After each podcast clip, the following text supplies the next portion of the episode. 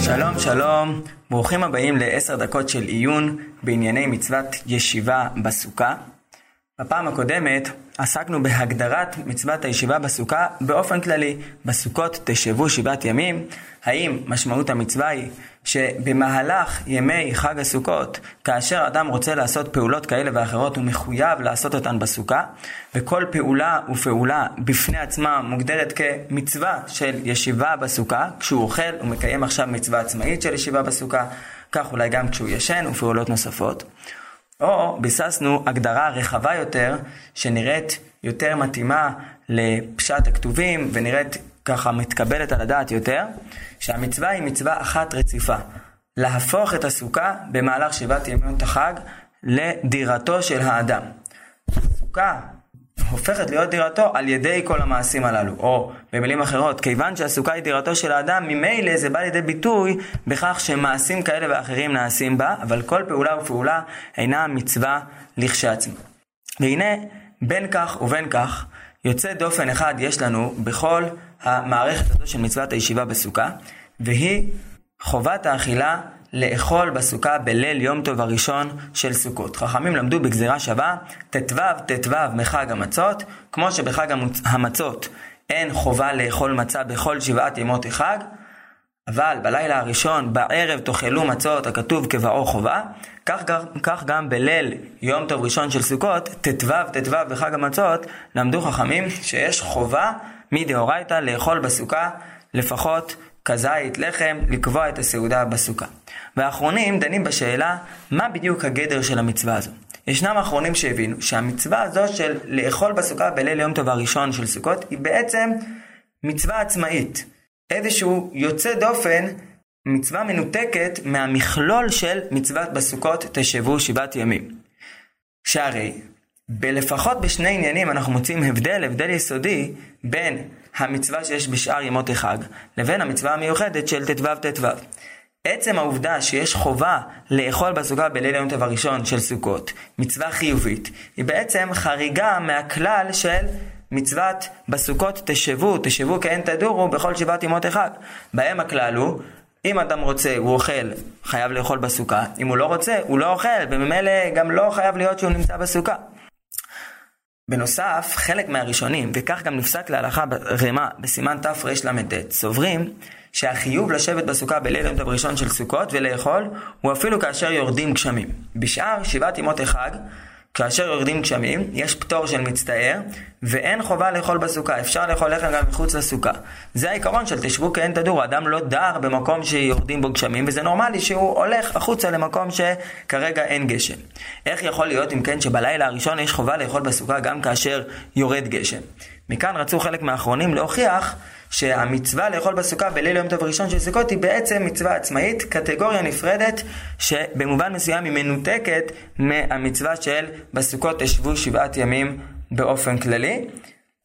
והדבר הזה באמת לא כל כך מובן. מה, ההיגיון שתהיה מצווה לאכול בסוכה בליל יום טוב הראשון של סוכות במנותק מהמצווה שיש בכל שבעת ימות החג? לכן נראה יותר לבסס, ויש לזה כמה וכמה ראיות, נעסוק רק בחלקן. הבנה אחרת באופייה של החובה לאכול בסוכה בליל יום טוב הראשון של סוכות. החובה לאכול בסוכה בליל יום טוב הראשון של סוכות היא לא חובה עצמאית, מנותקת, נפרדת, בלילה הזה לאכול בסוכה. החובה הזו נובעת לא מזה שהלילה הזה הוא ט"ו, אלא מזה שט"ו זה תחילת חג הסוכות. בתחילת החג, ברגע הראשון של החג, יש חובה לאדם לאכול בסוכה. למה? כדי לקבוע את הסוכה כדירתו למהלך השבוע הקרוב, למהלך החג הקרוב. המצווה לאכול בסוכה בלילה הראשון היא לא מנותקת, אלא אדרבה, היא זו שקובעת, היא שקובעת, היא זו שמתחילה את כל מה שיהיה אחרי זה, את כל המצווה המתמשכת שהסוכה בשבוע הקרוב היא הדירה של האדם. איך האדם יוצר את זה? על ידי זה שבלילה הראשון הוא יושב בסוכה. ומעניין שבלילה דווקא רוב המצוות, גם מדאורייתא, גם מדרבנן, שנתקנו לנו לזמני המועדים, בדרך כלל המצוות נעשות ביום. כך גם בסוכות, מצוות שופר, מצוות לולב נעשית ביום, מצוות שופר בראש השנה נעשית ביום. כך במצוות דאורייתא, כך במצוות דרבנן. מי שיעיין ברשימה של המשניות בסוף מסכת, בסוף פרק שני במסכת מגילה, אילו מצוות הן נעשות ביום, אילו מצוות נעשות בלילה, יראה שהרשימה של מצוות היום ארוכה לאין ארוך ממצוות הלילה. היום זה הזמן החגיגי, המואר, שבו מקיימים את המצוות המיוחדות של החגים. המצווה המיוחדת של סוכות, המצווה החיובית של סוכות היא בלילה דווקא. למה? כי היא לא מצווה לעשות איזושהי פעולה באיזשהו זמן בחג הסוכות.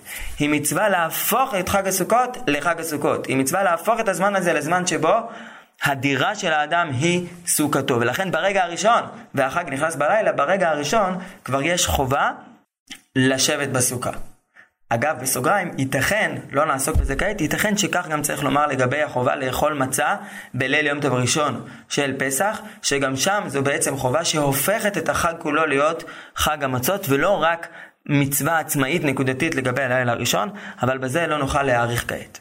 לפי ההסבר הזה, הסיבה לפיה אין פטור מצטער, לפי שיטת חלק מהראשונים שנפסקה להלכה ברמה בלילה הראשון, לא בגלל שזו מצווה שמנותקת מההקשר הכללי של תשבו כי אין תדור, אלא דווקא בגלל שהרגע הזה של הלילה הראשון הוא הרגע הקריטי שעל גביו כל התשבו אין תדור של השבוע הקרוב נבנה, זה הרגע שבו אנחנו מגדירים את הסוכה כבית, לכן דווקא בו לא משנה מה, יש סברה לומר שלא משנה מה קורה, אתה חייב להתאמץ ולאכול בסוכה. ואולי אדרבה, דווקא בזה שאתה, אפילו כשיורד גשם, ברגע הראשון אתה מראה, הנה זה הרגע הקריטי, בכל זאת אני יושב בסוכה, דווקא בכך אתה מראה את הקביעות המוחלטת, את העובדה שהסוכה הופכת מעתה להיות ביתך. וזה באמת נורמלי, זאת אומרת, סתם ככה ביום יום אדם לא יושב במקום שיורד גשם, אבל ברגעים כאלה, אז, אז זה לא בתוך הגדר של תשבו כאין תדור, אבל ב, ב, ברגעי מעבר, ברגעי שיא, ברגעים קריטיים כאלה, זה בדיוק הרגע, זה בדיוק הרגע של ההתחלה, אז אדם גם אם עכשיו יורד גשם, הוא מתאמץ, הוא, הוא עושה את הפעולה. זה באמת תשבו כאין תדורו, זה שברגע הראשון של החג אתה יושב בסוכה אף על פי שיורד גשם, הרגע הקובע, זה לא חורג במובן הזה מהכללים של תשבו כאין תדורו. לפי ההבנה הזו אפשר להבין כמה וכמה דברים ונציע שני דברים, שתי שיטות הלכתיות שאפשר להבין לפי זה. שיטה אחת היא דברים שמביא הריטווה בחידושיו בשם אחד מגדולי הדור. הריטווה מביא בשם אחד מגדולי הדור שהמצווה בלילה הראשון המיוחדת שקיימת בלילה הראשון, שקיימת אפילו אם יורד גשם, היא גם ביחס לשינה. אפילו אם יורד גשם, אדם חייב לישון בסוכה בלילה הראשון. לא נפסקה ככה הלכה. אבל מה ההיגיון בשיטה הזו? הרי המצווה הרגילה של סוכות, תשבו כאין תדורו, לא קיימת כאשר יורד גשם. ט"ו ט"ו מחג המצות, לכאורה כל מה שאפשר ללמוד משם הוא שיש מצווה מיוחדת לאכול בסוכה. מאיפה אתה יכול ללמוד שיש מצווה מיוחדת ולא משנה מה, בלילה הראשון חייבים לישון בסוכה, גם לגבי שינה ולא רק לגבי אכילה. הרי זה לא כלול בט"ו ט"ו מחג המצות, שם יש רק מצוות אכילה. אם מבינים כדברנו שהלימוד מחג המצות הוא לא לימוד על זה שיש חובת אכילה, אלא הוא לימוד על זה שבתחילת החג יש חובה לקבוע את, הח, את החג כחג הסוכות, להפוך את הסוכה להיות ביתך, אפשר להבין שהשיטה הזו למדה שלא מספיקה אכילה לשם כך, אלא גם שינה בלילה הראשון מחויבת, כדבר חיובי שחייבים לעשות אותו, לא רק כאין אפשרות לישון מחוץ לסוכה, אלא כחיוב בלילה הראשון כדי להפוך את הסוכה להיות ביתך. גם האכילה וגם השינה מצטרפות לקביעות הזאת. עניין נוסף שאפשר להבין לפי זה, הוא דברים לכאורה תמוהים של הרמה בדרכי משה. הרמה בדרכי משה מביא מספר מהריל, שהמהריל למד שכמו שבפסח יש דין מיוחד של אכילת מצה לתיאבון, וכיוון שיש דין של תיאבון, קבעו חכמים שאסור לאכול סעודת קבע בערב פסח אחר חצות, כדי שהאדם לא, לא יגיע לזמן של אכילת מצה כשאין לו תיאבון. למד המהריל שכך גם בסוכות, וגם זה כלול בלימוד ט"ו ט"ו בחג המצות. הרימה דוחה את דבריו, ואומר שלא צריך להחמיר כך.